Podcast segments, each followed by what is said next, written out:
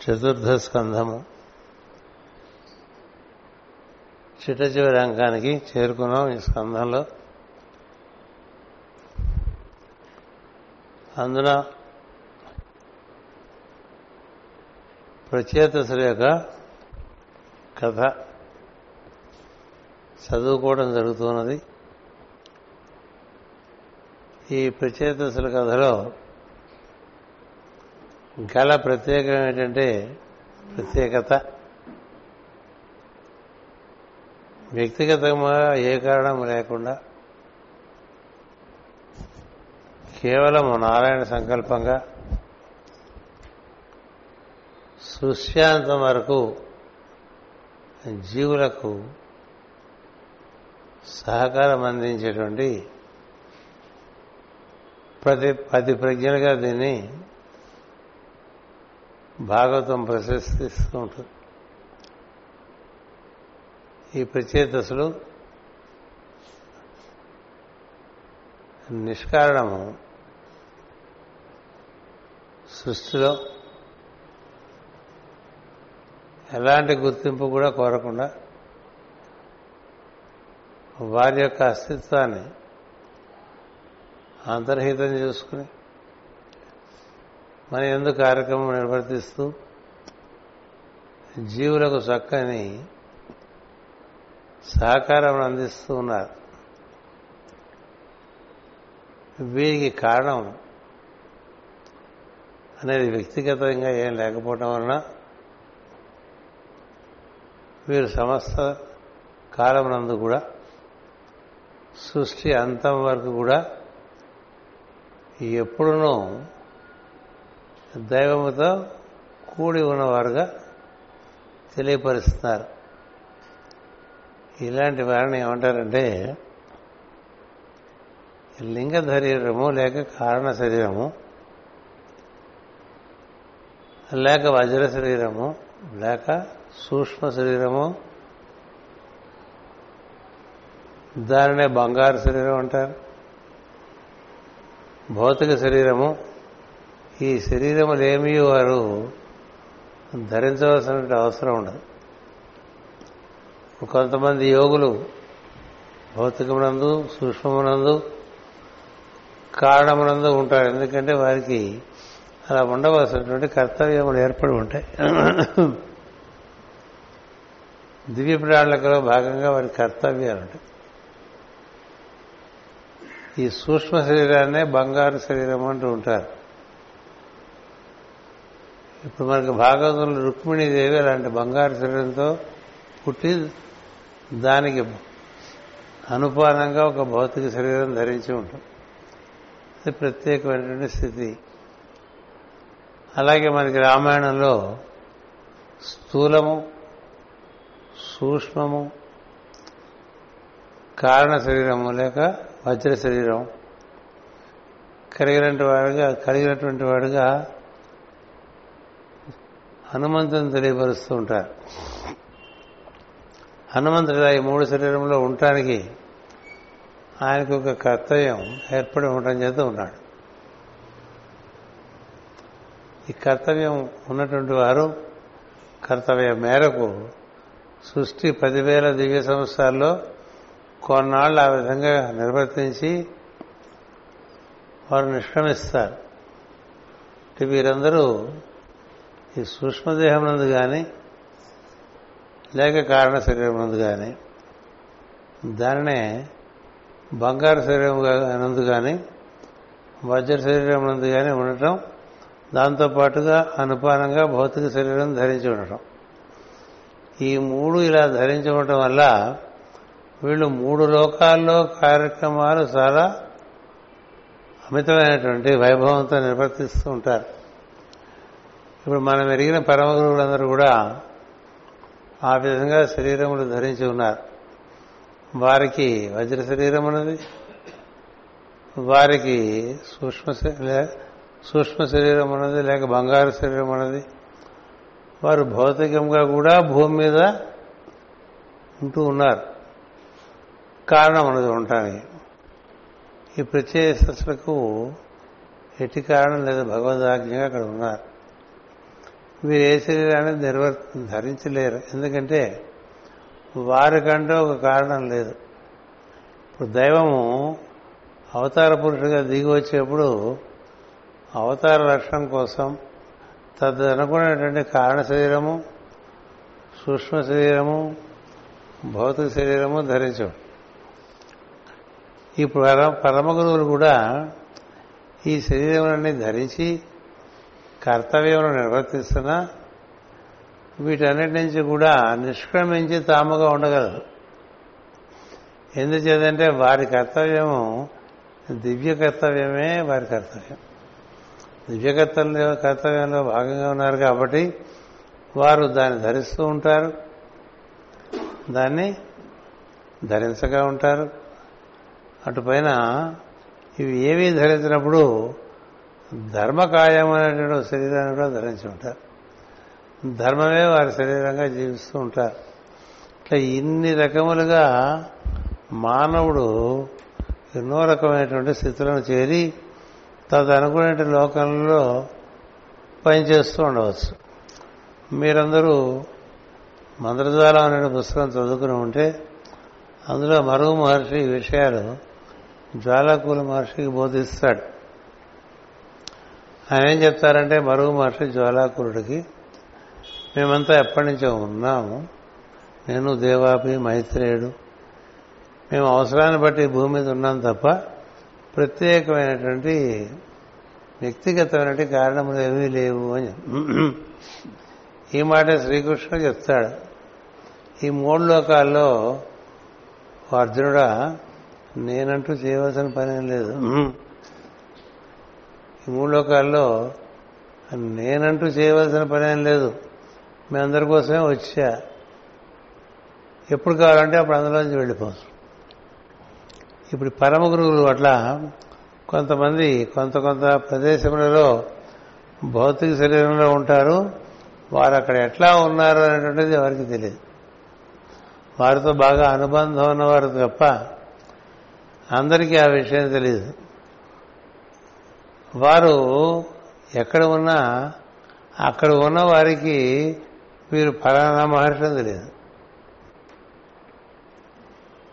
ఇప్పుడు జ్వాలాకుల మహర్షి ఎక్కడైతే శరీరం ధరించి ఉంటారో అక్కడ చుట్టుపక్కల వాళ్ళు వారిని కూర్చున్నటువంటి పరిచయం ఉన్నా వీరు జ్వాలాకుల మహర్షి అని తెలియదు. అలా ఉంటుంది వీరు మరువు మహర్షి అని తెలియదు. ఎక్కడైతే వారు మరుగు మహర్షి ఆరు జ్వాలాకుల మహర్షి ఆర్ దేవా మహర్షి అని తెలుసుంటారో అక్కడ వారికి వీరికి భౌతిక కక్షలో ఎక్కడ ఉన్నారో తెలియదు భౌతిక కక్షలో ఎక్కడ ఉన్నారో తెలియదు ఇప్పుడు జ్వాలాకులైన మహర్షికి తర్వాత తర్వాత తర్వాత తర్వాత ఆయన బాగా వృద్ధి చెందినప్పుడు వారి యొక్క మూడు లోకాల అడ్రస్లు తెలుసుంటాయి. ప్రస్తుతం స్వామి ఏ లోకంలో ఉన్నారు. ప్రస్తుతం తమ గురువు కారణలోకంలో ఉన్నాడా? సూక్ష్మలోకంలో ఉన్నాడా? భౌతిక లోకంలో ఉన్నాడా అని తెలియటానికి కూడా ఆ శిష్యునికి కొంత ప్రజ్ఞ వికసించి ఉండాలి బాగా. అది సత్య ధర్మ అనుసరణ బట్టి వస్తూ ఉంటుంది. అది సాధన అంతా రెండే విషయాలు. ఒకటి సత్యము రెండవ ధర్మం ఈ రెండు ఆచరించినప్పుడు ఏ జీవుడు ఊర్ధముఖముగా పనిచేసి పెరిగేటువంటి అవకాశం రాదు. అందుచేత వీరికి తెలుస్తుంటుంది ఇప్పుడు జ్వాలాకులు మహర్షి టిబెట్లో ఒక లామేసరీలో ఒక లామాలాగా ఉంటూ అమెరికాలో న్యూయార్క్ పట్టణంలోనూ వాషింగ్టన్లో ఉన్న ఆలిస్ బేలీ అనే ఆమెకు అలాగ పుస్తకాలు డిక్టేట్ చేస్తారు ఇరవై నాలుగు పుస్తకాలు. అందులో ఉండే జ్ఞానము ఆమెకి అర్థం కాదు. క్రమంగా తెలుస్తాయిలే ప్రస్తుతానికి నీకు పరిచయం ఏర్పడింది కదా. దేంతో అంటే ఆయన వాణితో పరిచయం ఏర్పడుతుంది. అతను చాలా కాలానికి ఆయన ఎట్లా ఉంటారో కనిపించింది. ముందు వాణి తర్వాత దర్శనం. ఇంకా చాలా కాలానికి చిట్ట చివరిలో ఆయన ఉండేటువంటి ఉనికి ఎక్కడ భౌతిక శరీరంలో అది కూడా తెలుసు. అలాగే మనకు మరుగు మహర్షి ఉన్నారనుకోండి. వారి యొక్క ఉనికి మేడం లెవెట్స్కి మొదట్లో తెలియదు వినికిడే ఉంటుంది. ఉనికి తెలియదు క్రమంగా ఎవరి వినికిడి ఇది ఎవరి వాణి అనేది తెలుసు. ఇది నీ యొక్క సమర్పణ బుద్ధి బట్టి సమర్పణ కన్నా ముఖ్యంగా ధర్మాచరణ సత్య వచనం. మనకి రెండు ఇచ్చారు వేదంలో. సత్యం వద ధర్మం చేరాలి మనమేమో సత్యం వధా చేసేస్తాం. సత్యం వధ మన ఇష్టం చేయడం దాన్ని మడత పెట్టేస్తాం. ధర్మం చర ధర్మంగా నడుచుకో అనేది కదా. అది ఎంతసేపు చెరచటమే తప్ప దాన్ని చెరదికి రాగం. అందుచేత మనకి ఎప్పుడూ గుడ్డివాళ్ళలాగా మినిపిడి లేదు చూపు లేదు. అందుకనే మాస్టర్కి గారు వారి దగ్గరికి వచ్చిన వాళ్ళందరూ కూడా గుడ్డివాడికి చెవిటివాడికి ఎన్ని చెప్తే ఏం లాభం గుడ్డివాళ్ళకి కనబడదు చెవిటివాడికి వినపడదు కదా? వాడు జ్ఞానం చెప్పేసరికి వినపడదు కదా? మన సినిమాలో చూపిస్తారు చాలాసేపు అవతల వాళ్ళు మాట్లాడిన తర్వాత వాడు జేబులోంచి అప్పుడు ఇయర్ఫోన్ పెట్టి పెట్టి ఇప్పుడు చెప్పుకుంటాడు కదా?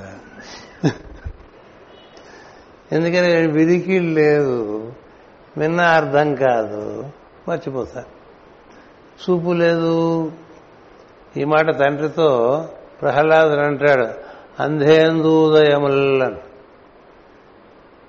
అంధేందూదయములంటే అందరికీ సూర్యోదయం చూపించాం అనుకోండి చూడరా ఎంత బాగుందంటే నా బంధం ఏం కనిపిస్తుంది? ఏం లేదంటాడు. ఇప్పుడు కనబడదు కదా? అలాగే మహాబధిర సంఖారావములు భయంకరమైన చోటండి. వాడి ముందు ఎంత శంఖాలు ఊస్తే ఏం బదుడు ముందు శంఖ ఊదిన గుడ్డివాడికి సూర్యోదయం చూపించిన ఒకటే నాన్న అదే నాకు నీతో పరిస్థితి నేర్టాడు వాడు ఆ హిరణ్యకశపుడికి కనపడదు కనపడదు. తనకు కనబడిందల్లా లేదంటాడు. తనకు వినబడిందల్లా లేదంటాడు కదా. మంచిది ఎట్లా సావని నీతో ఉంటాడు వాడు? అది కదా. అంధేందూదయముల్ మహాబధిర శంకారావముల్ క్రూడ సద్గంధాపనముల్ గంధాప్యా ఆఖ్యానం అంటే చూసారా? పంది వల్లిస్తుంది రండి భాగవతం గురించి. అయితే భగవద్గీత గురించి ఓ పంది లాంటి స్వభావం ఉండేవాడు ప్రవచించారనుకోండి ఎట్లా ఉంటుంది? మనకి భాగవతం వద్దనిపిస్తుంది. ఈ భగవద్గీత వద్దనిపిస్తుంది అలా మనకి పద్యం ఉంది. ఇప్పుడు చదువుతుంటా ప్రతి నెల ప్రతి వారం అంతగా ఓపిగా ఉండట్లేదు ఈ మధ్య అందుకని ఇప్పుడంతా చదివితే ఆ ఊపిరి ఏదో ఇప్పుడే అయిపోతుందని ఎక్కువసేపు మాస్టర్ శ్రీవి గారు చక్కని ప్రక్రియ ఇచ్చారు. ఏమనక్కలేక కూర్చోను. ఈ అంటం కూడా మాస్గారు గారే పట్టుకొచ్చారు. అనకపోతే వీళ్ళు తిట్టిపోతారు అని. ఎమ్మెన్ గారు ఏమనేవారు కాదు. రండి నమస్కారం చేసుకుందామని అంతే కూర్చునేవారు అంతే. ఆ కూర్చోటం అంటే ఇంక మరి ఎప్పుడు లేస్తారో తెలియదు అంటే కూర్చుందాం అనగానే కళ్ళు మూసేసుకునేవారు ఆయన.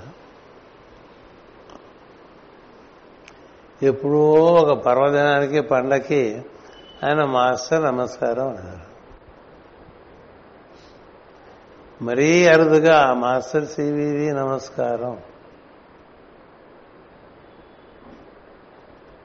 ఆయనకి మాస్టర్ సివివి గారి యొక్క సాన్నిధ్యం మాస్టర్ సివివి గారి శరీరం వదిలిన తర్వాత కూడా చాలా కాలం. అంతేకాదు వారి ఇన్స్ట్రక్షన్స్ ఉన్నాయి కదా? ఆయన సివివి గారి యొక్క దర్శనం ఉన్నది సూక్ష్మలోకంలో. సివివి గారి వినికిడి కూడా ఉన్నదే. అలా ఉండి ఆయన చెప్పింది చేస్తూ ఆయన కనుసనంలో మెరుగుతూ ఉంటే వాడి మీడియం అంటారు అంటే వాడికి ఇప్పుడు ఇప్పుడు ఇలా మాట్లాడుతుంటే ఈ మైక్ నా వానికి మాధ్యమం దాన్నే మీడియం అంటాం. కదా. మాస్టర్ ఈకే గారి దగ్గరికి వెళ్ళి వరకు వచ్చేసరికి విషయం ఆయన వీళ్ళకి ఏమైపోతారో అన్న భయం చేత మూడు సార్లు సివివి అని. మాస్టర్ నమస్కారం మాస్టర్ ఎమ్మన్ నమస్కారం మాస్టర్ సివివి నమస్కారం మాస్టర్ సివివి నమస్కారం మాస్టర్ సివివి నమస్కారం శ్రీ లోటస్ స్వీట్ కదా? అంటే ఏమవుతుందంటే మన ప్రజ్ఞలో బాగా అది పదార్థం చేరిపోయి ప్రజ్ఞను కప్పేసింది అనుకోండి దాన్ని మందబుద్ధి అంటారు. ఎంత తొక్కినా వాడికి ఏం ఎక్కదు అందుచేత అలా చెప్పుకుంటారు కానీ బ్లవెట్స్కి ఎలాంటిదంటే ఆమె మహత్తరమైనటువంటి అగ్ని స్వరూపం ఆవిడ. ఏదైనా ఏదైనా సరే అట్లా ఆకలింపు చేసేసుకుంటుంది. ఇంకో రెండు ఆకులు ఎక్కువే చేస్తుంది గురువుగారు చెప్పిందని అదే ఆయనతో ఆవిడతో భయం ఆవిడ చెప్పిన చెప్పిన దానికన్నా ఎక్కువ చేసింది. ఉపాసిక ఆవిడ అసలు పేరు. అంచేత మరువు మహర్షి కనబడటం వినబడటం ఆ తర్వాత ఆయనే సరాసరి ఆమెను తమ ఆస్థాన్ని పట్టు ఆశ్రమాన్ని పట్టుపోయారు హిమాలయాలు. పట్టుకుపోతే ఆయన ఆమె రాజకుటుంబానికి సంబంధించింది. వాళ్ళందరూ కంగారు పడుతుంటే వాళ్ళందరికీ ఒక లేఖ పంపిస్తారు. అద్భుతమైనటువంటి హ్యాండ్ రైటింగ్ హెలెనా గురించి ఎవరు చింతించక్కర్లేదు. ఆమె చాలా సురక్షితంగా హిమాలయాల్లో గుహల్లో ఉన్నది. మీరు వచ్చినా మీకు ఆ గుహ అంతుపట్టదు. సంవత్సరం తర్వాత మళ్ళీ తిరిగి పంపించేస్తాం అంతే సంవత్సరంగానే తిరిగి వచ్చేస్తావిడ అప్పటికి ఆమె చాలా అద్భుతమైనటువంటి జ్ఞానమాతగా తయారవుతుంది ఎందుకు ఇవన్నీ చెప్తున్నానంటే ఈ శరీర ధారణలో ఇది ఒక సౌకర్యంగా తీసుకున్నారు పెద్దలు. ఒక సౌకర్యం మూడు శరీరాలు ఉన్నాయనుకోండి ఒక ధనికుడికి మూడు కాళ్ళు ఉంటాయి ఒక పెద్ద కారు. ఓ మీడియం సైజుడ్ కారు ఓ చిన్న కారు కదా. అవసరాన్ని బట్టి ఆ కార్లు పడతాడు అట్లాగే ఈ శరీరాలు వారి వారి యొక్క ఒక్కొక్క శరీరానికి ఒక రకమైనటువంటి సమర్థత ఉంటుంది. ఇవన్నీ మనమే తయారు చేసుకోవాలి. అవన్నీ ఎక్కడి నుంచి తయారవుతాయంటే మన స్వభావంలోంచి తయారవుతాయి. మన స్వభావం దానిలో ఈర్ష అసూయ రాగం ద్వేషం కామం క్రోధం లోభం మోహం ఇలాంటివన్నీ ఉన్నాయనుకోండి దాంట్లో. దాన్ని నువ్వే కడుక్కోవాలిరా అని చెప్తాడు కృష్ణుడు. ఉద్ధరేది ఆత్మానాత్మానం అంటాడు. ఆరో అధ్యాయం భగవద్గీత. నీది నువ్వే కడుక్కో ఎలా కడుక్కోవాలో చెప్తాను నేను. నీ కడిగితే మళ్ళీ నాకే ఇచ్చేస్తుంటారు కడగమని కదా? ఇలా తినేసి అలా పడేస్తాం కదా గిన్నెలు. కడిగేమంటాం కదా. దానికి ఇంట్రెస్ట్ అన్నీ అలాగే ఉంటాయి. మరకలు అలాగే ఉంటాయి. అంటూ అలాగే ఉంటాయి. అక్కడక్కడ మెతుకులు కూడా ఉంటాయి. కదా? ఉంటే బాగా కడగని చెప్తాం కదా? నీకు నువ్వే కడుక్కోవాలిరా. నే కడగను. నువ్వు కడుక్కోపోతే ఎప్పుడు నా పక్కే చూస్తావు కడగమని. అంతేగా మనం చేస్తాం? ఎంతసేపు భయమేగా పని మనిషి రాదేమో అని. ఎందుకంటే మనం కడుక్కోలేం కాబట్టి. ఈ పని మనిషి భయం మనిషి ఎందుకు పీడిస్తుందండి? వాళ్ళవి వాళ్ళు కడుక్కోలేరు. పక్క వాళ్ళ కడగమని అంటలేదు కదా. మా పని మనిషి రాలేదండి. మీ ఇంట్లో కడుక్కుని మా ఇంట్లో కూడా కాస్త కడగడం ఎవరు అడగరుగా? అడుగుతారా? అడిగితే చాచి కొట్టేస్తాం. ఎందుకంటే మందే మనం కడుక్కోలేని పరిస్థితి. పక్కవాడికి కడుకు ఈ పక్క వాళ్ళకు కూడా ఎలా కడగాలో చెప్తా కావాలంటే అది గురుత్వం. నేను ఇట్లా కడుక్కున్నాను నువ్వు కూడా అట్లా కడుక్కు. కదా? అందుచేత ఈ స్వభావాన్ని మనకిగా మనం ఇవ్వబడినటువంటి బోధనల ద్వారా మార్చుకోవటమే తప్ప ఎవడో మారుస్తాడు అనుకో ఎందుకు మారుతారు వాడు? మన పనివాడా? మన పనివాడా? కాదు. మనమే. ఏం చేయాలో చెప్తానో అలా చేసుకో. క్రమంగా బాగుపడు ఏం చేయాలో చెప్తాను అలా చేసుకో బాగుపడతావు. ఒక జన్మతో బాగుపడిపోతే ఇంకో జన్మలో బాగుపడు అసలు ఆ బుద్ధి ఉండాలండి నువ్వే శుద్ధి చేసుకోవాలని కదా? నువ్వే శుద్ధి చేసుకో. ఊరికే హాస్యాన్ని చెప్తున్నాను.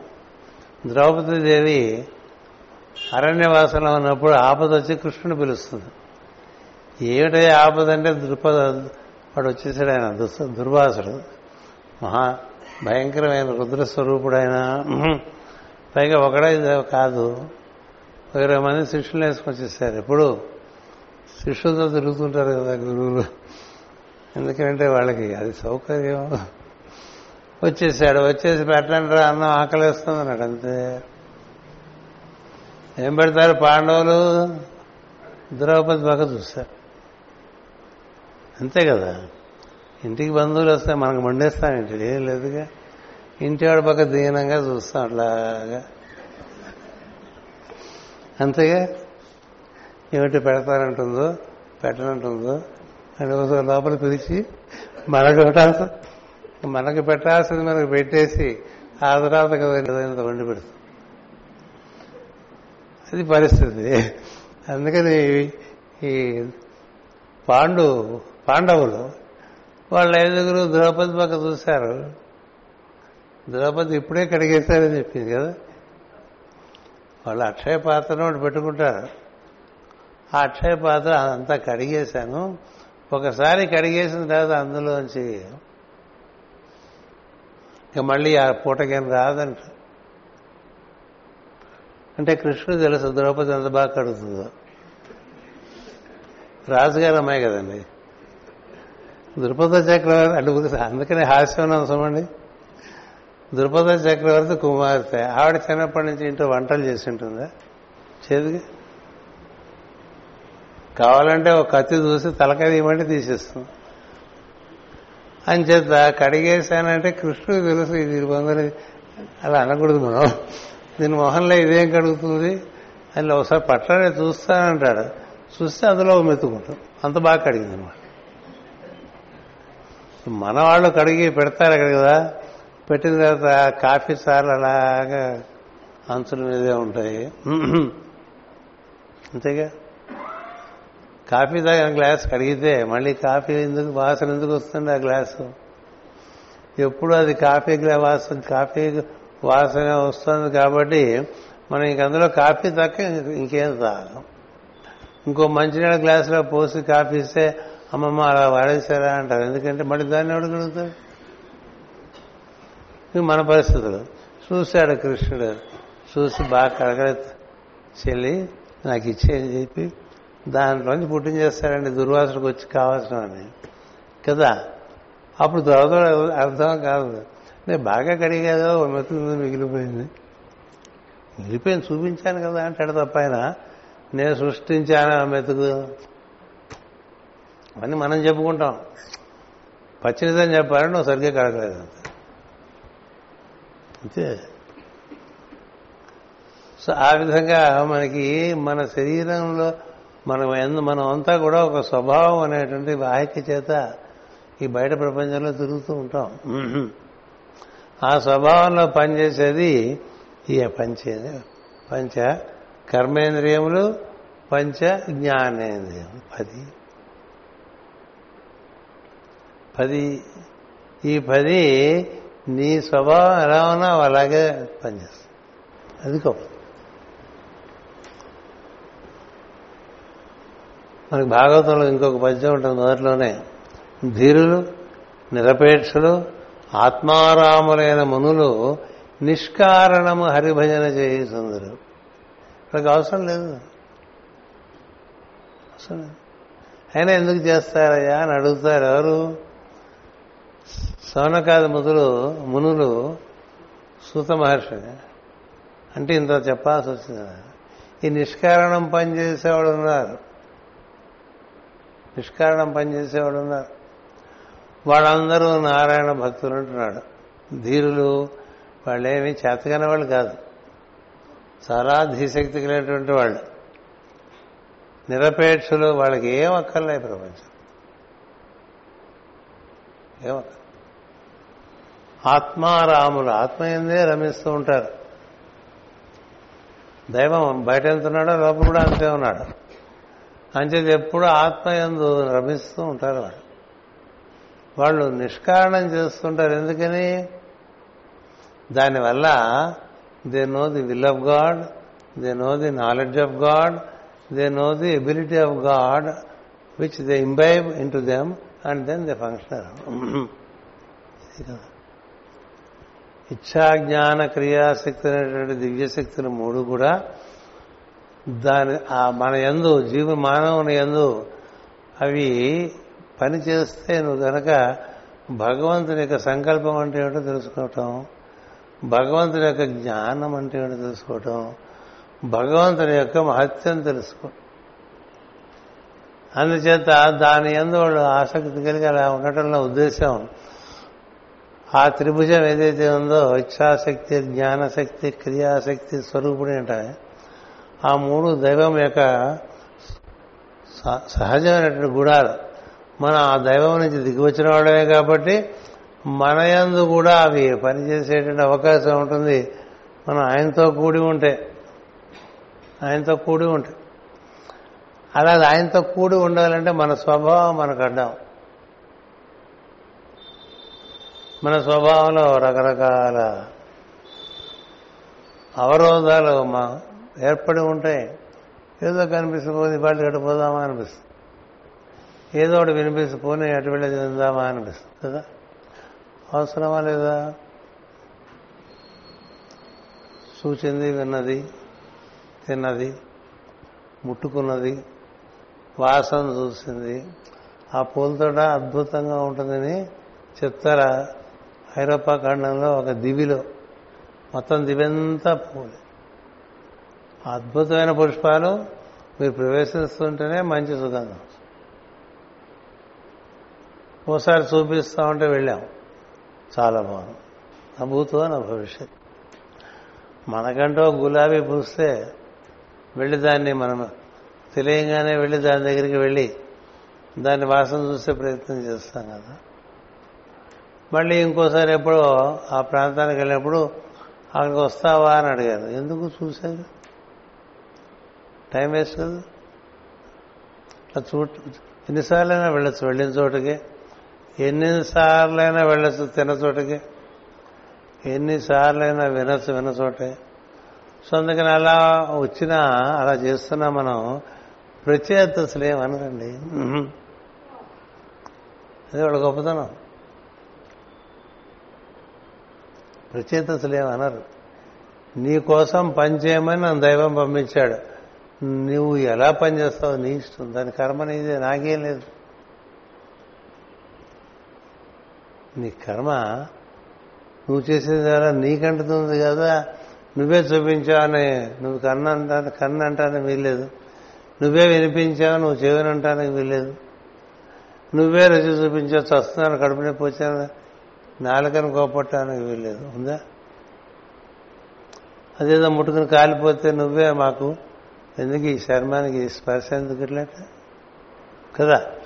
ఈ ప్రత్యేకతలు ఇలా ఉంటారు. రావణుని ఎందు పనిచేస్తూ ఉంటారు రాముని ఎందు పనిచేస్తూ ఉంటారు. అంటే వాళ్ళు ఎవరి పార్టీ ఏంటంటే ఎవరి పార్టీ కాదు. ఇప్పుడు ఋషులు ఉన్నారనుకోండి వాళ్ళు ఎవరి పార్టీ కాదు. అందుకనే అసురులు కూడా వచ్చి ఋషుల దగ్గర వరాలు పట్టుకుపోతూ ఉంటారు. సురలు వచ్చి పట్టుకుపోతూ ఉంటారు. దాని యొక్క ఫలితం ఎవరికి? ఆ పట్టుకెళ్ళిన వాళ్ళకి. ఎలా వినియోగించారో దాన్ని బట్టి తప్ప ఇచ్చిన వాడిది కాదు. ఇప్పుడు ఎలక్ట్రిసిటీ వచ్చిందని మనకి ఇదివరకు వస్తూ పోతూ ఉండేది. వస్తే ఆ వెలుగు కింద నువ్వేం చేస్తావు అనేది నీకు సంబంధించింది తప్ప ఎలక్ట్రిసిటీకి సంబంధించింది కాదుగా. ఇక్కడే చెట్ల పాట ఆడుకోవచ్చు. ఇక్కడే పోట్లాడుకోవచ్చు. ఇక్కడే సొలకబులు చెప్పుకోవచ్చు. ఇక్కడే భాగవతం చదువుకోవచ్చు. ఇక్కడే కూర్చొని ధ్యానం చేసుకోవచ్చు. వెలుగు న్యూట్రల్గా మరి సూర్యుడు అందరికీ ఉంటాడు కదా. అలాగే ఈ ప్రచేతలు సృష్టి మొదల నుంచి సృష్టి చివరి వరకు. మిగతా వారందరూ కొంతకాలం ఉండి కొంత మళ్ళీ కలిసి దైవంలో చేరిపోయి ఉంటారు. మీ కర్దమ ప్రజాపతి కథ చెప్పినప్పుడు చెప్పా కిందటి కల్పంలోనే సమస్త సిద్ధి సిద్ధిని పొంది మరి ఇంక నన్ను దింపక స్వామి అని వరం తీసుకుని ఆయన దైవంలోకి లీనమవుతాడు. అలాగేలే అంటాడు నారాయణుడు. మళ్ళీ సృష్టి ప్రారంభంలో ఆయన బయటికి పిలుస్తాడు లోపల నుంచి. బయటికి పిలిస్తే ఏమిటని అడుగుతాడు. కొంచెం పనుంది నీకు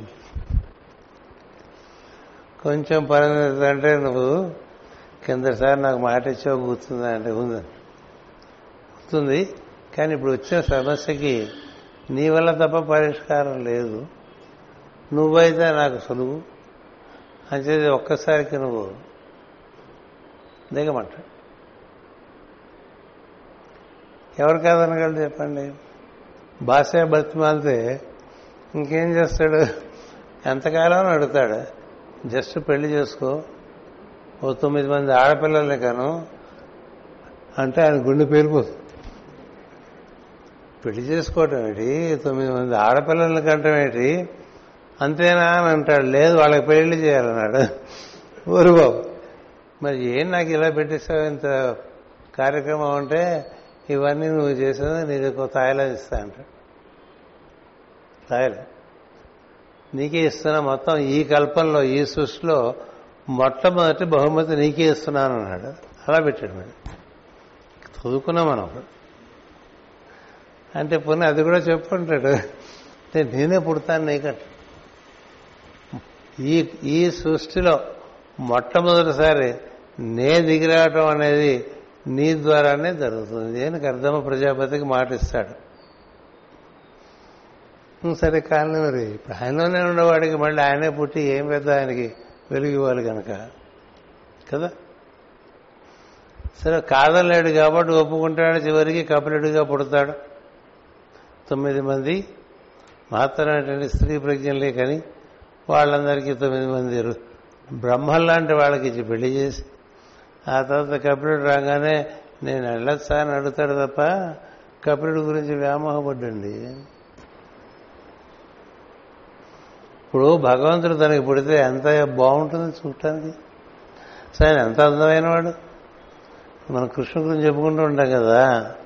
అలా కొడుకు పుట్టుకొస్తే ఎంత ఇదిగా ఉంటుంది? కనబడి బాగా చేసావు పని అంటే సరే కానీ నేను వెళ్ళొస్తాను అంటారు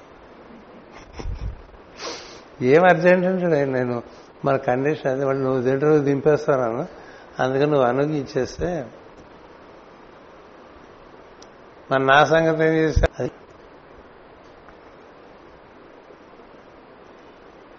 నాతో ఇదంతా సహకరించిన ఆవిడ ఒక ఆవిడ ఉంది దేవహూతని.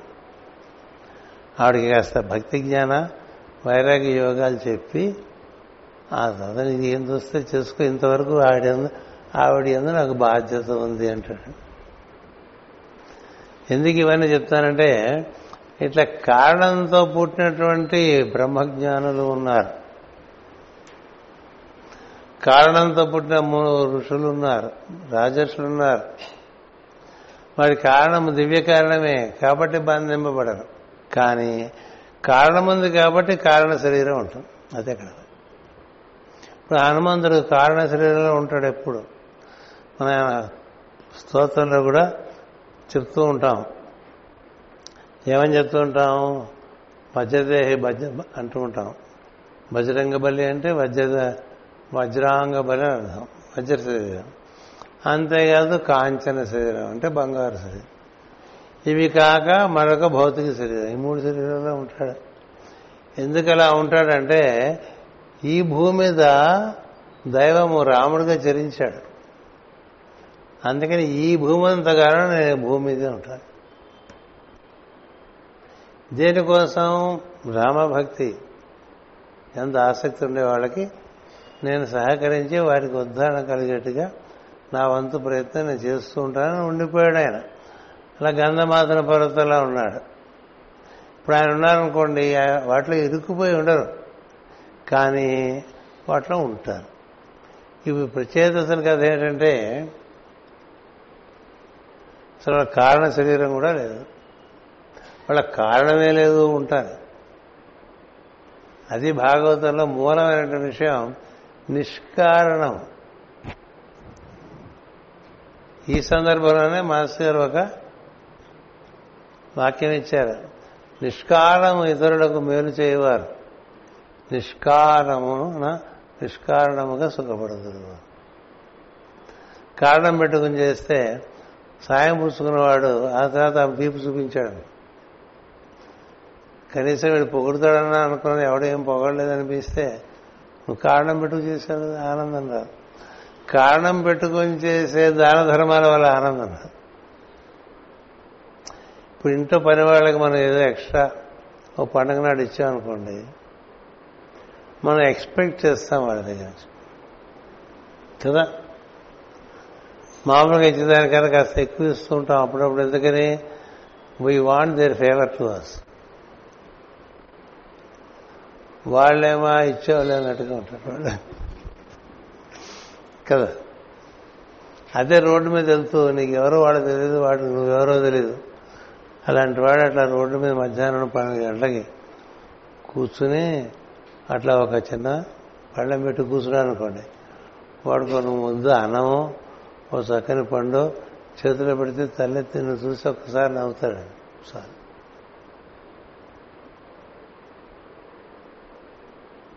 అది తీసి మన మొహం మీద కొట్టాడు.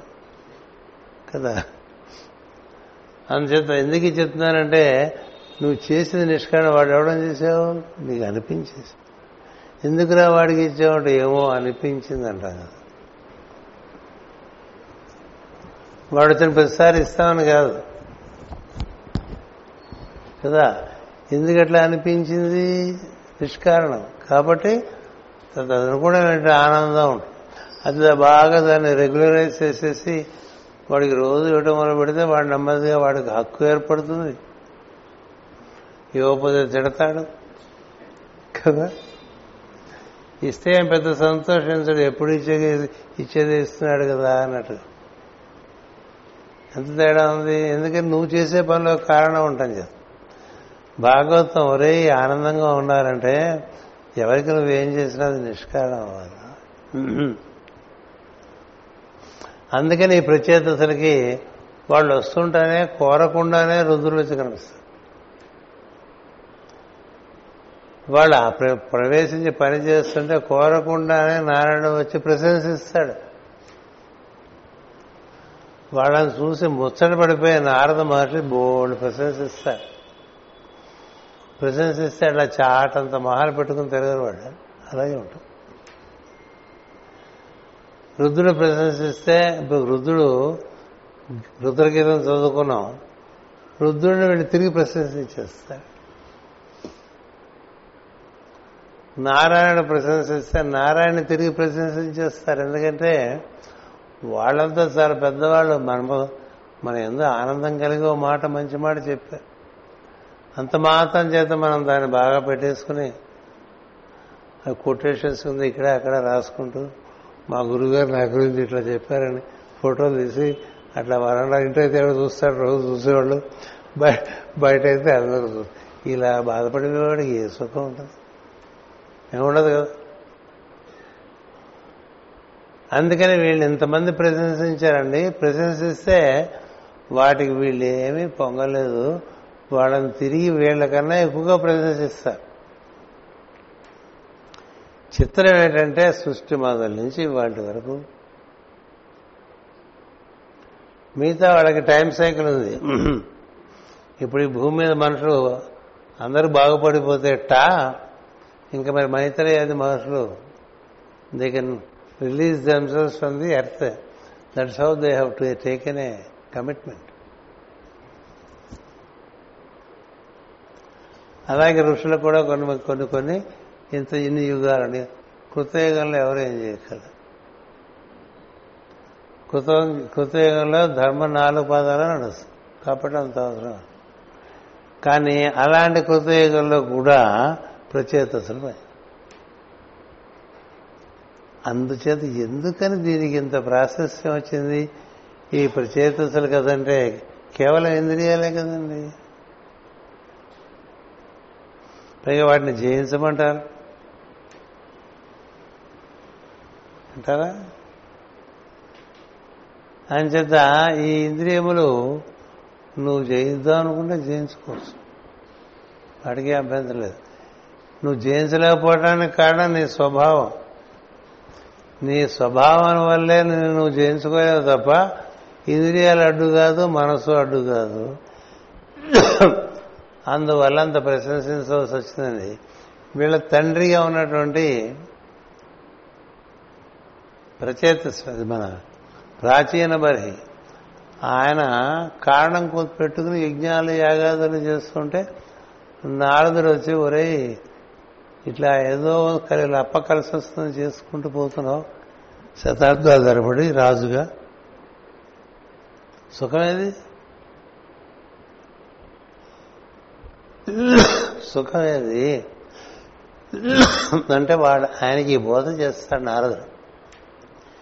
చేస్తే ఆయన లింగ శరీరాన్ని దగ్ధం చేస్తాడు. అంటే ఏమిటి? ఇందుకోసం నేను జీవిస్తున్నాను అనేటువంటి కారణం దాటేసి ఉంటుంది ఆ సమయంలో ఈ ప్రత్యేకతలు వస్తారు కుమారులు. అందుచేత ఇది మనకి ఏమంటామంటే దీన్ని హయ్యెస్ట్ గోల్ అంటాం చూస్తారు ఉన్నతోన్నతమైనటువంటి ఆశయం. ఆశయాన్ని మొదటి అధ్యాయంలోనే నిష్కారణం. నిరపేక్షత్వం నిష్కారణత్వం. దానికి వీడు పరిపూర్ణమైన ఎగ్జాంపుల్స్ అవటం చేత మనకి మామూలుగా అన్ని ఉపాఖ్యానాల్లో ఇంతమంది వచ్చి ఇది నారాయణుడు. రుద్రుడు. నారాయణ దిగి వస్తే రుద్రుడు అయిపోతాడు నారదుడు ఆయనే జ్ఞానస్వరూపం ధరిస్తే నారదుడు అయిపోతాడు ఇన్ని రకాలుగా వచ్చే పొగుడు చూశారండి వెళ్ళేది they remain normal and they maintain normal temperament గొప్ప విషయం అలా వాళ్ళు చేసుకుంటూ ఇప్పటికీ ఉండిపోయారు. పదివేల దివ్య సంవత్సరములు ఉంటారు. కొన్నాళ్ళు పోయిన తర్వాత కళ్ళు ఉండవు నోరు ఉండదు చెవి ఉండదు అనే ఉండదు సృష్టిలో. అన్ని పనిచేస్తూనే ఉంటాయి ఇంద్రియాలన్నీ కాళ్ళు చేతులు. అది వారి గొప్పతనం. ఇట్లు రాజకుమారులకు సంతోషకరమైన ఉపదేశం సచ్చరిత్ర రూపమున అనుగ్రహించి నారదుడు చతుర్ముఖ బ్రహ్మ సాన్నిధ్యమునకు పోయాను. మధ్య మధ్యలో వెళ్ళి రిపోర్ట్ చేస్తూ ఉంటాడు. ఇలా జరుగుతుంది ఇలా జరుగుతుంది ఇలా జరుగుతుంది అంటే ఎందుకంటే ఆయన సృష్టి కాబట్టి. ఆయన తెలియాలిగా. ఆయన ఒక్కోసారి ముఖం తెరలేస్తాడు.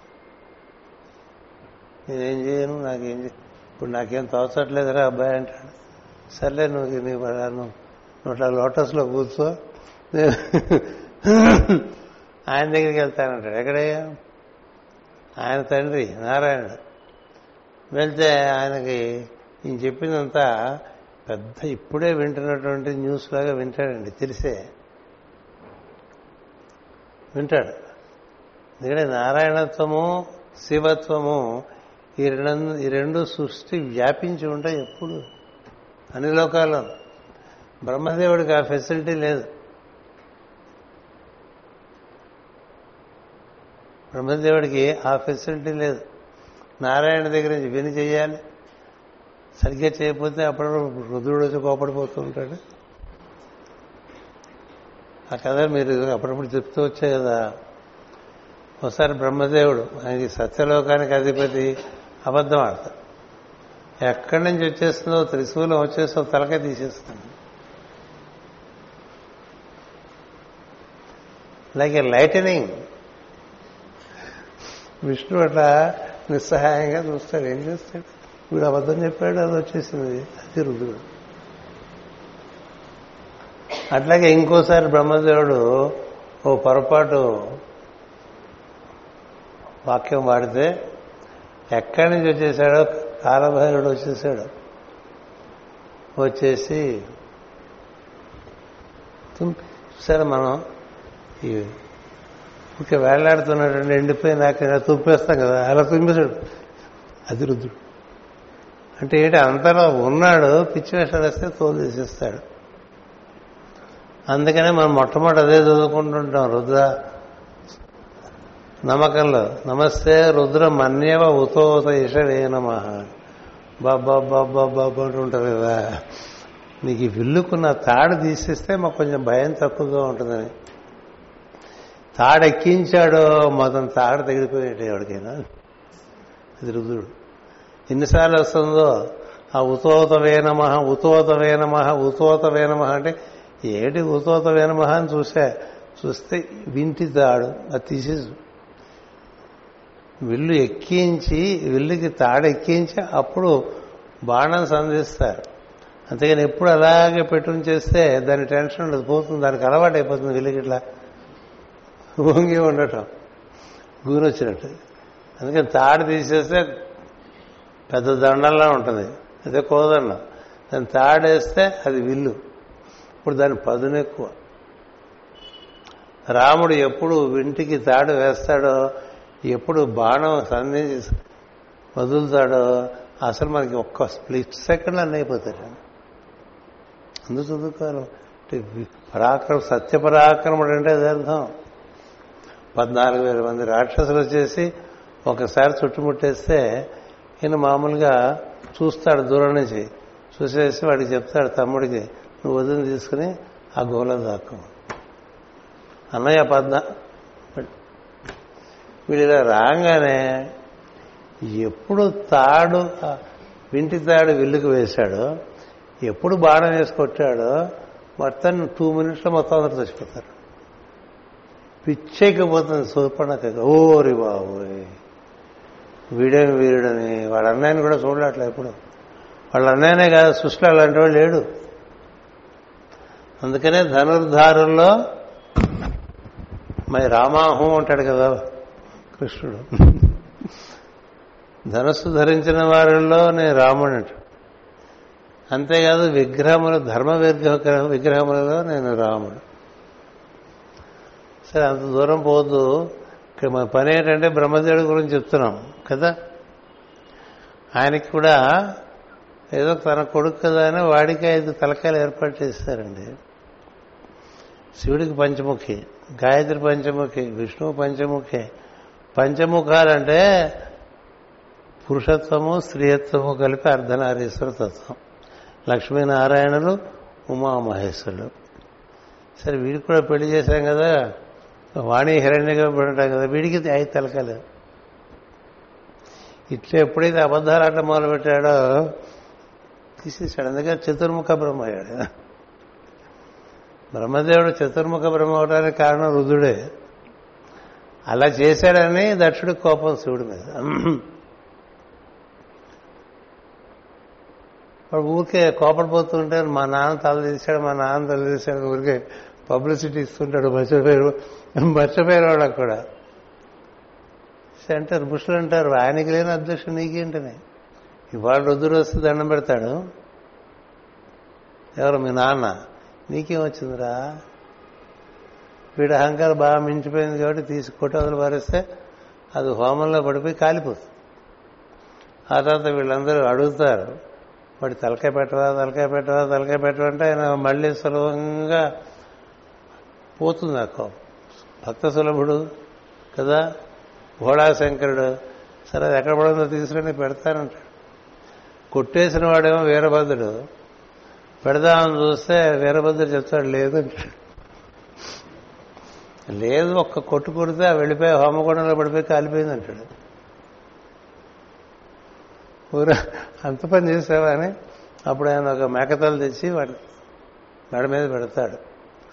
అప్పటి నుంచి దక్షుడు అట్లా కాశీలో పడున్నాడు ఇవాటి వరకు. వాడికి మోటార్ ఇస్తాను నాకు వద్దు కాశీలో ఉంటాను. ఎందుకు ఇవన్నీ పంచముఖులో ఒక ఆయన అట్లా చతుర్ముఖుడే సరే అసలు పుట్టడి దగ్గరించి మనం ఒకటే పని మీద ఉంటాం కదా. అంచేత మనకి నాలుగేవి ఒకటే. మనకి నాలుగు ముఖాలే బ్రహ్మదేవుడికి నాలుగు ముఖాలు మనకు ఒకటే. దానికి అప్పుడప్పుడు నొప్పి వస్తూ ఉంటుంది టెన్షన్ వస్తూ ఉంటుంది. ఏవేవో వస్తూ ఉంటాయి కదా. ఏదో తలకాయ లాంటిది ఉంటుంది మనకి. అందువల్ల ఈ ఈ పంచ ఇంద్రియములు సృష్టిలో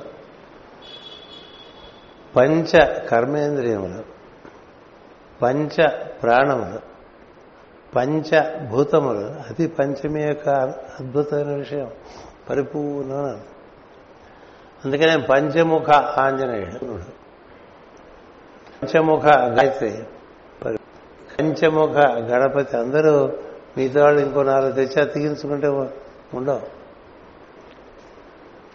కొంతమందే పంచముఖులు. వాళ్ళు పరిపూర్ణులు అంటే ఏమిటి వారు రుద్రులాగా నారాయణులాగా చక్కని పరిజ్ఞానం కలిగి సమస్తమైనటువంటి జ్ఞానంతో పాటు ధీరత్వం కలిగి సమర్థతతో కూడా కలిగి ఉంటారు. అలాగే ఈ ప్ర- ఈ ప్రచేతసులు కూడా పంచ పంచ ఐదుగురు కర్మేంద్రియములు ఐదు జ్ఞానేంద్రియములుగా ఉన్నారు. అందుకని ఆ రాజకుమారుడు నారదుని నోటి వెంట వెలువడిన శుభస్వరూపమైన నారాయణ స్థుతిని స్వీకరించి తామును స్థుతించుచు అంతర్యామినే ధ్యానించుచు అతని లోకమున నేటికిని నిత్య స్వరూపులై ఉన్నారు. అంటే నివాసం ఎక్కడంటే నారాయణ లోకమే. కానీ అన్ని లోకాలను అంటే ఏమిటి? అంత వ్యాపకత్వం ఉంది ఆ ప్రజ్ఞకి ప్రకట భగవంతుని యొక్క ప్రకటింపబడిన చేతస్సుగా వాళ్ళని భావన చేస్తారు. ఇట్లు వినిపించి మైత్రేయుడు విదురునితో మరల ఇట్ల నేను మహాత్మా నారద ప్రచేతస్సుల సంవాదమును ఉత్తానపాదుని వంశ ప్రకారమును నీవు అడిగిన విధముగా చెప్పి తిని నారదుని వలననే ప్రియవ్రతుడు కూడా ఆత్మవిజ్ఞానము పొంది భూమిని పరిపాలించను పుత్రులకు రాజ్యం ఇచ్చాను వచ్చి పరలోకమునకు పోయాను. ఈ మైత్రిని పలుకులు విని నారదుడిట్లను మునినాథ నీ చేత ఆ భక్తవత్సరుడు విష్ణువుని తత్వము గ్రహించి తిని ఇదంతా మనకి ద్వితీయ స్కందంలో ప్రవేశిస్తాడు విదురుడు. మైత్రేయుడి దగ్గరికి ఎందుకంటే ఉద్ధవుడు చెప్తాడు నీకు అన్నీ ఉన్నాయి కానీ అనుభూతి లేదు రాదు ఉద్ధవుడికి అనుభూతి ఉంటుంది అంత జ్ఞానం. అంటే మామిడి పండు గురించి వివరంగా చెప్పగలిగిన వాళ్ళు ఉంటారు వాళ్ళు మామిడి పండు ఎప్పుడు తినుండరు. ఇన్ఫర్మేషన్ బాగా తెలుసు. ఉద్ధవుడికి వాడు రోజు తినేదే మామిడి పండు కానీ అంత వివరంగా చెప్పలేడు. అందుకని ఉద్ధవుడిది అనుభూతి మైత్రేయుడి దగ్గర రెండు ఉంటుంది మైత్రేయుడి దగ్గర జ్ఞానము ఉంటుంది బోధ కూడా ఉంటుంది. ఉద్ధవుని దగ్గర జ్ఞానం ఉంటుంది బోధ చేయలేడు. అందుకే బోధ చేయని వాళ్ళలో మహాజ్ఞానులు చాలా మంది ఉంటారు. ఉద్ధవుడు మైత్రేయుడు వీరిద్దరే శ్రీకృష్ణుడు దేహం వదిలేసే సమయంలో సూక్ష్మలోకంలో లోకంలో వాళ్ళ కృష్ణుని కలుస్తారు కదా. కలిసినప్పుడు ఇవన్నీ ముందు శ్రీకృష్ణుడు మైత్రేయుడికి వివరించి ఈ కలియుగాంతం వరకు ఇవందరికీ నువ్వు నేర్పుతుండు సుమా అంటాడు మైత్రేయుడు బుద్ధుడు పక్క చూస్తాడు నా వల్ల కాదని. నేను చెప్పలేను. నేను నిన్ను ఆరాధిస్తాను. నా ఆరాధనలో తన్మయం చెందుతాను. నా నుంచి నువ్వేం చేసుకుంటే అది చేసుకోమని అది ఉద్ధోతత్వం అందుకని ఆయన భక్తుడు. ఈయన బోధిసత్వుడు అయ్యాడు బోధిసత్వుడు అంటే సమస్త జ్ఞానము తెలిసి కోరిన వారికి బోధించగలిగినటువంటి స్థితిలో ఉంటాడు. బుద్ధుడికి బోధిసత్వుడికి తేడా అది. బోధిసత్తుడు అంటే అలా కళ్ళు మూసుకుని రెండు చేతులు ఓ చేతిలో చేయి వేసుకుని అలా ఉంటాడు. కొన్నాళ్ళు బోధ చేస్తాడు బుద్ధుడు ఇంకా చాలనుకుంటాడు. మైత్రేయుడు బుద్ధుడంతటి వాడు అందుకని మైత్రేయి బుద్ధ అంటారు. ఆయన ప్రబోధకుడు. ఆయన చెప్పినంత బాగా ఎవరు చెప్పలేరు ఈ సృష్టిలో. ఆయన తర్వాత ఎవరైనా. అంచేత ఈ ఈ ఉద్ధవుడు అనుభూతిని పొందుతాడు. ఈ అదే అనుభూతి కృష్ణుడి గురించి విధుడు చెప్తే బుధుడికి ఎక్కదు ఆ ఉద్ధవుడు చూసి ఈ విధుడు కొంచెం ఏదో అలా కొంచెం తేడాగా ఉన్నాడు అలా అనుకున్నాడు అనుకోండి ఉద్ధవుడు తెలిసిపోతుంది. అది గొప్ప విషయం. నాకు తెలుసు నేను చెప్పినా నీకు తెలియదని అందుకనే కృష్ణుడే చెప్పాడు నేను మైత్రేయుడి దగ్గర తీసుకెళ్ళమని అంటాడు. అప్పుడు మైత్రేయుడు త్రివేణి సంగమం ప్రయాగ అక్కడ నదులు కలిసే చోట మెత్తని వెండి వలె వెలుగుతున్నటువంటి ఒక ఇసుక దిన మీద కూర్చొని ధ్యానం చేసుకుంటూ ఉంటాడు. ఈ విధుని చూడంగానే చాలా ఆదరిస్తాడు. ఆదరించి కృష్ణ సంకల్పం నువ్వు రావడం నీకు అన్నీ తెలుసు కానీ అనుభూతి లేదు అని భాగవతంతో ఆయన అడిగిన ప్రశ్నలన్నిటికీ ఆ ద్వితీయ స్కంధం ఈ తృతీయ స్కంధం ఈ చతుర్థ స్కంధం వరకు చెప్పుకొచ్చాడు. అందుచేత ఇప్పుడు విధుడు ఏమంటున్నాడంటే సర్వసందేహములు తీరినవాడై తన బంధువులను చూసులకు హస్తినాపురం వైపునకు ప్రయాణం చేశాను అప్పుడు వెళ్తాడు మళ్ళీ తిరిగి. ఈ విధుడు మహాత్ముడైన విధుడు అప్పుడు హస్తనకు తిరిగి వెళ్తాడు. ఏం చేస్తున్నారు? అక్కడ ఒకసారి చూద్దాం వెళ్ళి. చూసి మన దారి మనం పోదామని అలా అనుకుని వెళ్తే అక్కడ ఇంకా వాడు పెద్ద కూర్చుని ఉంటాడు. వదిలాను తింటూ ఉంటారు ఏది? పాండవులు పెట్టే భోజనం తిని వారిచ్చిన సౌకర్యాలు అనుభవిస్తూ ఆ భీముడేమో వంటశాల ఇన్ఛార్జి. వాడికి అదంతుడికి సరిగ్గా వండి పెట్టండి ఏడుస్తాడని ఇవి రకరకాలుగా తిడుతూ పంపిస్తూ ఉంటాడు పదార్థాలు భీముడు. ఈ విధుడు వెళ్తాడు చూస్తాడు. అన్నయ్య పరిస్థితి చూస్తాడు. ఇంకా ఇక్కడ ఉన్నావేంట్రా వాళ్ళకి నువ్వు చేసిన ఉపకారం అంటూ ఏం లేదు కదా అంతా అపకారం కదా. వాళ్ళు ఎంత ధర్మాత్మలు కాకపోతే నిన్ను పెదనాన్నగా భావించి నీకు ఇలా సేవ చేస్తున్నారు. ఎన్నేళ్ళు అయిపోయింది అక్కడికి? ముప్పై ఆరేళ్ళు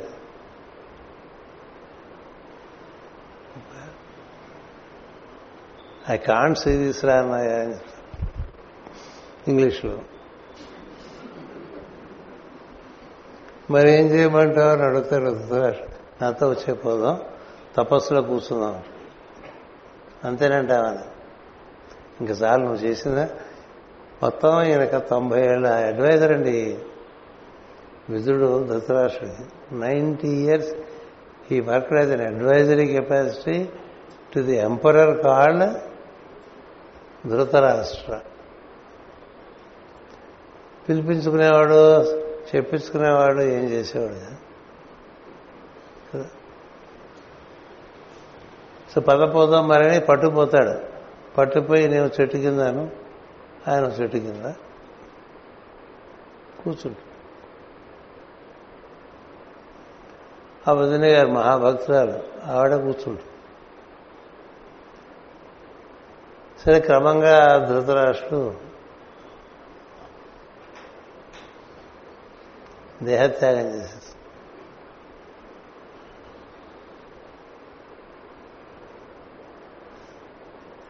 అక్కడే పడి ఉంటుంది అట్లాగే గాంధారి. ఇదంతా ఎలా తెలుస్తుంది మహాభారతంలో ఉంటుంది. ధర్మరాజు వెళ్తాడు అడవుల్లో ఏమైపోయారో అని వెళ్తే వీళ్ళు పడిపోయి ఉంటారు. విధుడు ఉన్నాడు. అలా ఆయన కోసం వెతుక్కుంటూ వెళ్తుంటే ఓ మనిషి బాగా జటలు ధరించి నడుస్తూ ఉంటే అది గుర్తించి విదురుడే అయి ఉంటాడని పిలుస్తాడు. పిలిస్తే ఆయన వెనక్కి తిరగాడు. బాగా దగ్గరికి వెళ్ళి పిలిస్తే అప్పుడు వెనక్కి తిరుగుతాడు. తిరిగితే ఆ విదురుడి కాంతి ఈ ధర్మరాజు చూడలేదు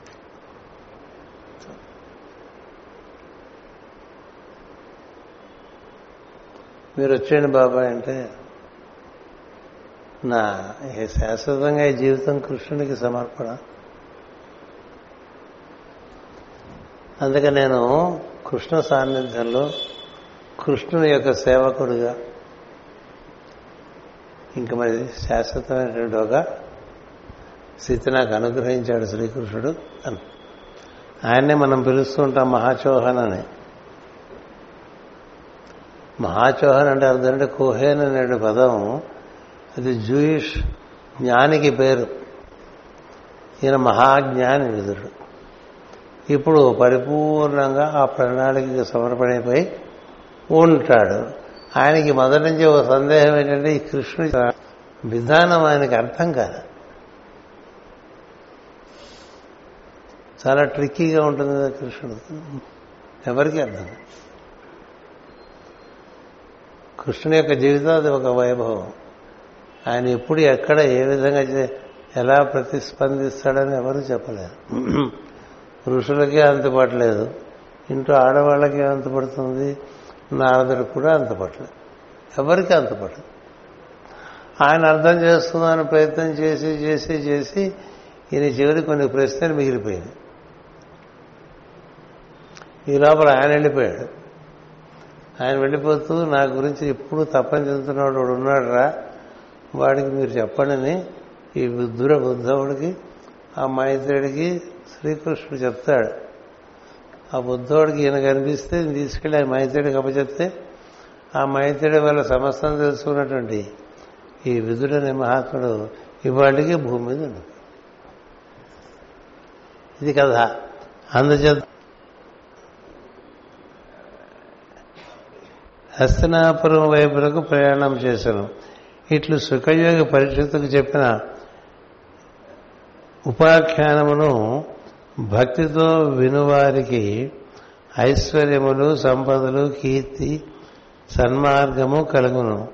ఈ విధముగా సుఖయోగి పరశుతి చెప్పగా పరీక్షిత్తు సంతోషించి సంతుష్టిని పొందినని సోనకాదులతో చెప్పాను.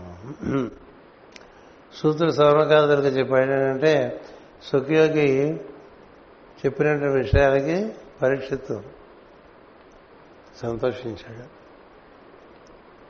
మైత్రేయుడు చెప్పిన విషయాలకి విధుడు పరిపూర్ణంగా సంతోషించాడు అని చెప్పి ఈ కథ ఈ చతుర్దశ స్కందంతో వాళ్ళ ఆ రెండు సెట్లు నిష్క్రమిస్తాయి. కానీ సూత్రుడు వైశంపాయనుడు మళ్ళీ మనకి పంచమ స్కందం నుంచి కొనసాగుతారు. వాళ్ళకి ఇంకా చాలా ఉంటాయి అడగాల్సిన విషయాలు అది రాబోయే స్కంధంలో వస్తుంది. ఇప్పుడు ఎంతవరకు కథ ధ్రు- ధ్రువుడు అంటే స్వయంభూ మనవు ఆయన పుట్టినటువంటి ఉత్తానపాదుడు ప్రియవ్రతుడు ఆ ఉత్తానపాదుని యొక్క సంతానం వారు చేసిన పని ఈ ప్రియవ్రతుడు వీరు చేసిన పని వారందరూ ఏ విధంగా తరించారు అనేది మనకి ధ్రువోపాఖ్యానంతో మొదలై అది ఇప్పటికి పూర్తవుతుంది అనమాట మనకి కంటిన్యూటీ ప్రాబ్లం మైండ్లో కదా?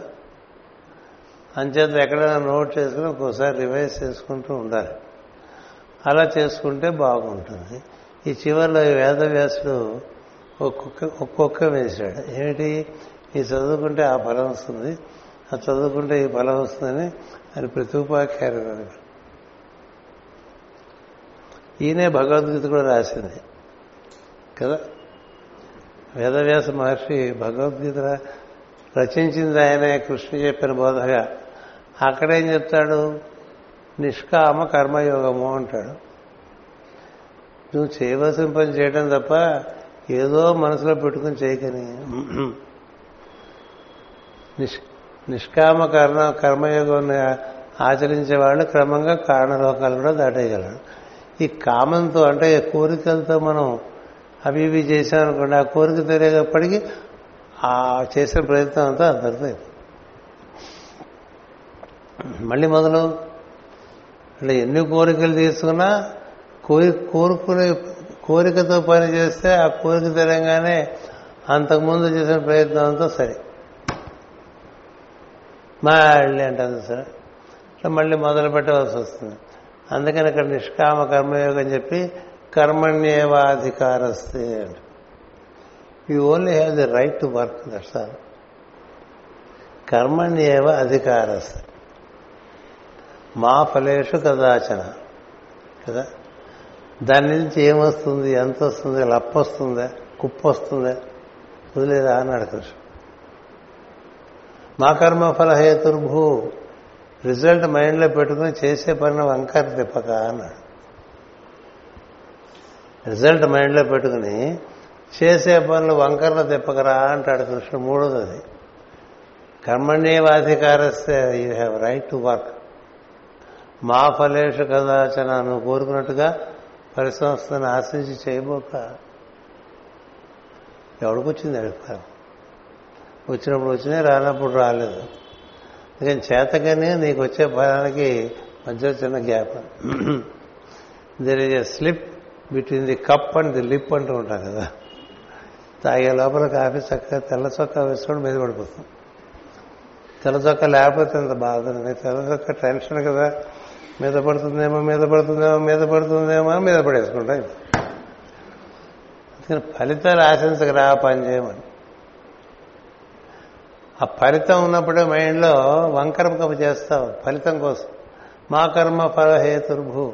దాంట్లోంచి కొత్త కర్మ పుడుతుంది. బాగా జరిగిపోయి సక్సెస్ వచ్చిందనుకో దాంతో ఊరికి కులుకుతూ కూర్చోకండి చిట్ట చేరదు ఏమని? మాతో సంగోస్తు కర్మని. చేసిన పని నుంచి వచ్చినటువంటి ఫలంతో అట్లా దాని గురించే చెప్పుకుంటూ దాని గురించే చెప్పుకుంటూ ఎప్పుడో కిందటి నెలలో మనకు సన్మానం అయిపోయిందండి. మనమే తంటాలు పడి పేపర్లో వేసేసుకున్నాం. కదా వాడు మనం కోరినంత బాగా వేయడు. ఎందుకంటే వాడికి ఇంపార్టెంట్ కాదు కదా. సరే ఏదో అది పట్టుకుని నలుగురు చూసారా ఇవాళ పేపర్ చూసారా ఇవాళ పేపర్ తమాష ఏంటి? వాడు చుట్టే ఆ పేపర్ చూడని వాడు ఉంటాడు. అందుకని వీడు ఏదో విధంగా ఈ పేపర్లో పడ్డ ఫోటో గురించి వాడు చూసే తర్వాత వీడు గోకేస్తూనే ఉంటాడు. చూశాడయ్యా. ఆ తర్వాత అలా గుర్తు పెట్టేసుకుంటాడా? ఇంకా అది మన ఇంట్లో ఫైల్లో పెట్టి లేకపోతే ఫోటో కట్టించి అది కూడా డ్రాయింగ్ రూమ్లో పెడతాం. ఇంకా లోపలికి ఎక్కడైనా పెడితే ఇంట్లో వాళ్ళు ఒప్పుకోరు. వాళ్ళకి ఇప్పటికే అయిపోయింటుంది కదా ఇనీషియేషన్ అంతా. బయట వచ్చిన వాళ్ళ పనికి వస్తే డ్రాయింగ్ రూమ్లో పెడతాం. అదే కదా ఇట్లా కప్పులు తీసుకున్నట్టు. రాష్ట్రపతి దగ్గర నుంచి కప్పు తీసుకునేవాళ్ళు. ప్రైమ్ మినిస్టర్ దగ్గర నుంచి కప్పు తీసుకునేవాళ్ళు. ఈ చీఫ్ మినిస్టర్ దగ్గర పురస్కారాలు ఇట్లా బొమ్మలు పెట్టుకో. ఇంకా దాంట్లో అట్లా అతకపోతే అయిపోయిన విషయంలో చేయాల్సిన పని ఎప్పుడు మిస్ అయిపోతుంది కదా? చేయాల్సిన పని పోదు. అలా ఒక చోట చెప్పాడు. ఇంకో చోట చెప్పాడు తప్ప అనాశ్రిత కర్మఫలం. కర్మఫలం ఆశ్రయించకుండా అనాశ్రిత కర్మఫలం. కార్యం కర్మ కరోతి చేయవలసిన పనే చేసేవాడు ఉంటాడే. స సన్యాసి చ యోగి అంటాడు. ఎవరయ్యా సన్యాసి? ఎవరయ్యా యోగిని? అర్జునుడు అడిగితే సన్యాసం అన్న యోగం అన్న ఒకటి రా అంటాడు. ఏమిటంటాడు? ఏమిటంటే కర్మఫలం మనసులో పెట్టుకుని పనిచేయడు. అనాశ్రిత కర్మఫలం కార్యం కర్మ అంటే మనకి ఫలం అక్కర్లేదని అడ్డమైన పనులు చేయడు. కార్యం కర్మ కార్యం కర్మ అంటూ ఉంటాడు భగవద్గీతలో ఇంకెక్కడ వాడరది? కార్యం కర్మ అంటే చేయవలసిన పని అని అర్థం. చేయవలసిన పని చేసి వచ్చే ఫలితాలని గురించి చూడక ముందు పోయేవాడు యోగి. ఎందుకని యోగి ఎప్పుడు ఏదో సృష్టి కార్యక్రమంలో పాల్గొంటూ ఉంటాడు. స యోగి స సన్యాసి వాడి సన్యాసి ఎందుకంటే ఫలాలు వదిలేశాడు. ఫలములు వదిలేయటం వల్ల సన్యాసం తప్ప కర్మ వదిలేయటం వల్ల సన్యాసం అని చెప్పరు ఎక్కడ యోగంలో. ఎన్నాళ్ళు చేసా ఇంతే కదండి ఎందుకు చేయటం ఉంటాడు అదేంటిది? నువ్వు చెయ్యాలి కాబట్టి చెయ్యి. రోజు దంతధావనం చేయాలండి అది అది చేయవలసిన పని కదా? లేకపోతే ఇట్లా కరోనా వైరస్ లాగా ప్రతి వాళ్ళు మూడు అడుగులు దూరంలో ఉంటారు మనకి. అంతేగా? అంతేగా? వాసన కొడుతుంటే ఎట్లా ఉంటుంది? ఎట్లా వస్తాను ఇది? అంతేకాదు ఊడిపోతాయి ఇవి. ఊడిపోతే మామూలుగా తినగలవన్నీ తినలేవు అవే మళ్ళీ పెట్టించుకుంటే పెట్టుడు పళ్ళు పెట్టుడు పళ్ళే దాని బాధ దాని బాధే. అదో రకంగా కనిపిస్తుంటాడు కదా. అంటే మురికి చిన్న ఎగ్జాంపుల్ చెప్పాట అంతకన్నా పెద్ద పనులు ఉన్నాయి మనిషి మనిషి చేయాల్సింది ఆయన చేత కార్యం కర్మ కరోతి ఎవడైతే చేయవలసిన పని చేస్తూ ఫలముల వైపు దృష్టి పెట్టడో ఫలములు వాడుగా సన్యసించాడు కాబట్టి వాడు సన్యాసి. పని ఎప్పుడు చేస్తూ ఉంటాడు కాబట్టి వాడు యోగి సన్యాసి చ యోగి. యోగి కూడా ఇట్లా చెప్పిన వేదవ్యాసుడు మళ్ళీ పురాణాలకు వచ్చేసరికి ఇది చేస్తే అది ఫలం అది చేస్తే ఇది ఫలం. ఇదే గోల. ఎందుకంటే ఏదో ఇట్లాగైనా మొదలు పెడతారా ఎప్పుడెప్పుడు? ఏదో రోజున వాళ్ళకి బతుకు బాగుంటే భగవద్గీత ముట్టుకుంటారు. అప్పుడు తెలుస్తుంది ఓహోహో ఇలా చేయకూడదు? మనం అభిషేకం చేస్తున్నామండి. పాలతో చేస్తే ఇది వస్తుంది. ఈ ఫలం. పెరుగుతో చేస్తే ఈ ఫలం వస్తుంది. కదా? చందనంతో చేస్తే ఈ ఫలం వస్తుంది. వస్తున్నాయి? కొబ్బరి నీళ్ళతో చేస్తే ఈ ఫలం వస్తుంది. కుంకుమతో చేస్తే మరొక ఫలం. ఇట్లా ఈయన రాశాడు మళ్ళీ అవి కూడా. అలా రాసి ఇలా రాస్తే ఎలా సార్ అని అడిగామనుకోండి ఏదో ఒక రోజు భగవద్గీత ముట్టుకోడా జీవితంలో ఇది ప్రాసెస్లో. ముట్టుకుంటే వాడికి తెల్లారుతుంది. ఈ లోపల వాడికి ఏం జరుగుతుందంటే ఏదో తెలియని దైవంతో అట్లా పాకులాడుతూ ఉంటాడు. వీడికి తెలియదు ఆ దైవం అంటే ఏమిటో తెలియకుండానే దైవారాధనన్నీ సాగి. మనం చదువుకునే పద్యాల్లో సుఖయోగి పరిస్థితికి దైవం అంటే ఏమిటో చెప్పేవి ఓ పన్నెండు పద్యాలు ఉన్నాయి. తత్వం. గజేంద్ర మోక్షంలో భగవంతుడు అంటే కూడా అదే తత్వం. అది చదువుకుంటే బాగా రోజు గజేంద్ర మోక్షం చదువుకుంటే ఇది ఫలం ఉంటే ఫలం కాదు. నువ్వు చేయవలసిన పని. చేస్తూ ఉండు. అంతే అదే. ఇప్పుడు సూర్యుడు ఇట్లా మనకి ఎప్పుడు కాంతిస్తే ఆయనకి ఏమొస్తుంది? ఆ వాయువు అట్లా చక్కగా ప్రాణం తీసుకొని మన చుట్టూ తిరుగుతుంటే వాయువుకి మనం ఏంటి ఏటీ ఏటి కంచిగరుడు సేవ అంటాను ఎప్పుడు ఎక్కుతాడో తెలియదు. యుగానికి ఒకసారి ఎక్కుతాడో ఎక్కడో. ఆ గరుత్మంతుడు ఎప్పుడు ఆ విష్ణువు దగ్గర అట్లా చూస్తూ ఉంటాడట. ఎప్పుడు పిలుస్తాడు అని. కదా? అందుకనే దాన్ని కంచి గరుడ సేవ అన్నారు. కంచిలో ఆయన ఎక్కుంటాడు ఆయన ఆయన ఎక్కుంటాడు లోపల వరరాజ స్వామి బయట గరుత్మంతుడు అట్లా చూస్తూ ఉంటాడు. ఎడుపురిస్తాడు స్వామిని అప్పమ్మ. అదేని పని? ఎందుకు వచ్చిన కూడా అలా బయటికి వెళ్తే మనకి ఇడ్లీ సాంబార్ దొరుకుతుంది అనుకోడు. కంచిలో. కదా? మనం డ్రైవర్ని పెట్టామనుకోండి ఆ సార్ ఇప్పుడప్పుడే రాలే వాడు ఆ పక్కకి వెళ్ళిపోయి టీ తాగుతూ కబుర్లు చెప్పుకుంటూ ఉంటాడు. మనం ఎప్పుడైనా వాడు ఉంటాడు కదా? మన డ్రైవర్లు మన వాచ్మన్లు అదో కథ ఇదో కథ. అందుకని వేదవ్యాసం ఇలా చెప్పడం నిజంగా ఒక రకమైన మిస్చిఫ్ అనిపిస్తుంది. ఎప్పుడూ నువ్వు భగవద్గీత యొక్క సారం పరిపూర్ణంగా తెలుసుకుంటే తెలుసు ఎన్ని చెప్తారో తెలుసా మనం? చెవులో పువ్వు పెట్టి కూర్చుంటే బోర్డు చెప్తారు. బిలోదడం బోర్లించి పెడితే శివుడి మీద ఒక ఫలం. వెల్లికిలా పెడితే ఒక ఫలం. ఇలా ఫలాల కోసం బాధపడటం కన్నా వాడికి ఎవరికో చెప్పారు ఎక్కడో కొలంలో ఒక వింత పుష్పాలనేట వాటితో పూజ చేస్తే శివుడు చాలా ప్రీతి చెందుతాడని. నేను చెప్పింది కదా శంకరాచార్య గారు నాన్న గడ్డి గరిచి వెళ్తారండి. వెళ్ళి తిరిగి వస్తే లోపల ఓ భక్తుడితో మాట్లాడుతుంటాడు అదే శివలింగంలోంచి శివుడు. వాడు ఏం పెట్టాడంటే ఓ తుమ్మి పువ్వు పెట్టాడు. ఏమిటి ప్రధానం? గొప్పగా చేసావని కాదు భక్తిగా చేశావు?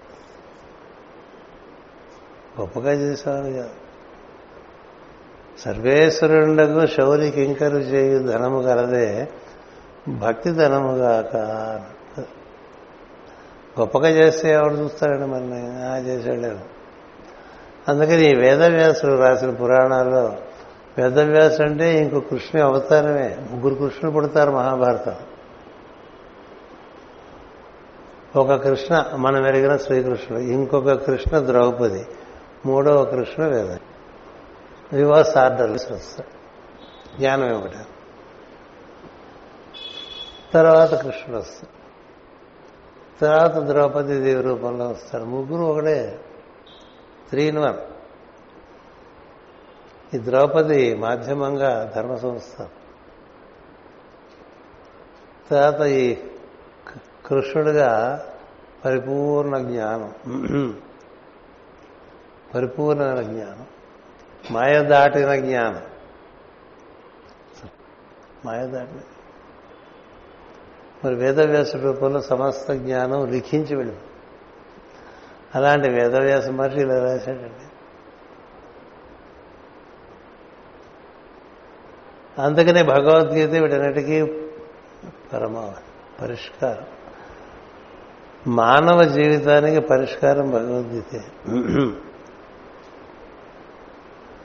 ఇలా మనం వెళ్ళిపోతుంటే టైం అయిపోతుంది. పూర్తి చేసేద్దాం.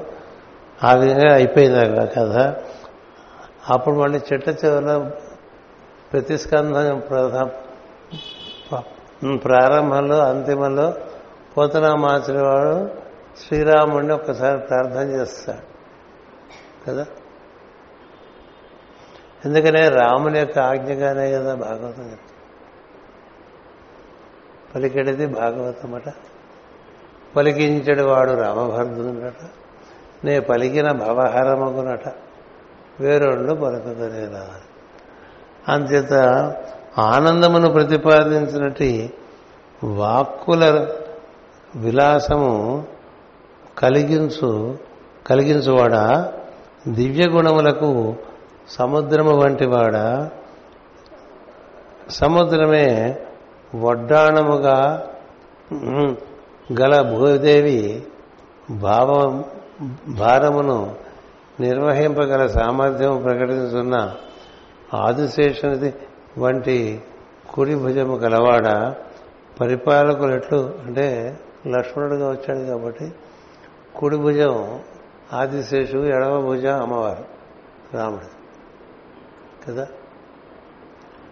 అందుచేత శంఖం చక్రం మిగతా వాళ్ళిద్దరు సామర్థ్యం పరిపాలకులు ఎట్లున్న వాళ్ళు నడుచుకోనో నడుచుకున్న వలనో ఆదర్శమైన నిలిచిన వాడ కరుడు దూషణుడు మున్నగు చీకటి ముద్దల వంటి జీవులకు భయంకరమైన సూర్యకిరణముల వంటి వాడ శివుని విల్లు విరిచి ఆడుకొనినవాడ భక్తపాలన శ్రీరామ.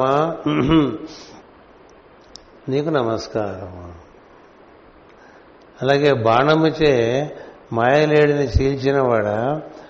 ఆనందము దయా ప్రసరించు కటాక్షములు గలవాడ? భక్తుల సముద్రమునకు తరంగమైన వాడవా వాడ పాప ప్రవర్తన మనబడు చీకటికి సూర్యోదయమైనవాడ? జనక జనకుని పుత్రికకు స్థానమైనవాడ? సముద్రమును భంగపర భంగింపజేసిన వాడవా దేవతల శత్రువులను చీల్చువాడా? సుందర స్త్రీలకు మన్మధుని వంటివాడా? పెద్దలచే సృజింపబడిన పరిసర ప్రవర్తనము కలవాడా? అన్ని లోకములకు ఉపకారము చేసినవాడా? సాటి లేని సద్గుణములతో మనోహరమైన జీవితము కలవాడా? నిర్మలానందము కలిగించువాడా? మహాయుద్ధములందు విహారము చేసి భయంకర రాక్షసులను శిక్షించినవాడా శ్రీరామ నీకు నమస్కారం సో ఈ విధంగా మనం ఈ చతుర్థ స్కంధం పూర్తి చేసుకుందాం. మనకి కాలస్వరూపుడు కంటిన్యూ చేసుకోమని చెప్పాడు. అందుచేత పై వారంలో మనం పంచమ స్కంధం ప్రారంభం చేద్దాం. స్వస్తి ప్రజాభ్య. పరిపాలయంతాం. న్యాయేన మార్గేణ మహిమహేషా. గోబ్రాహ్మణేభ్య శుభమస్తు నిత్యం. లోకా సమస్త సుఖినో భవంతు. లోకా సమస్త సుఖినో భవంతు. లోకా సమస్త సుఖినో భవంతు. ఓం శాంతి శాంతి శాంతి.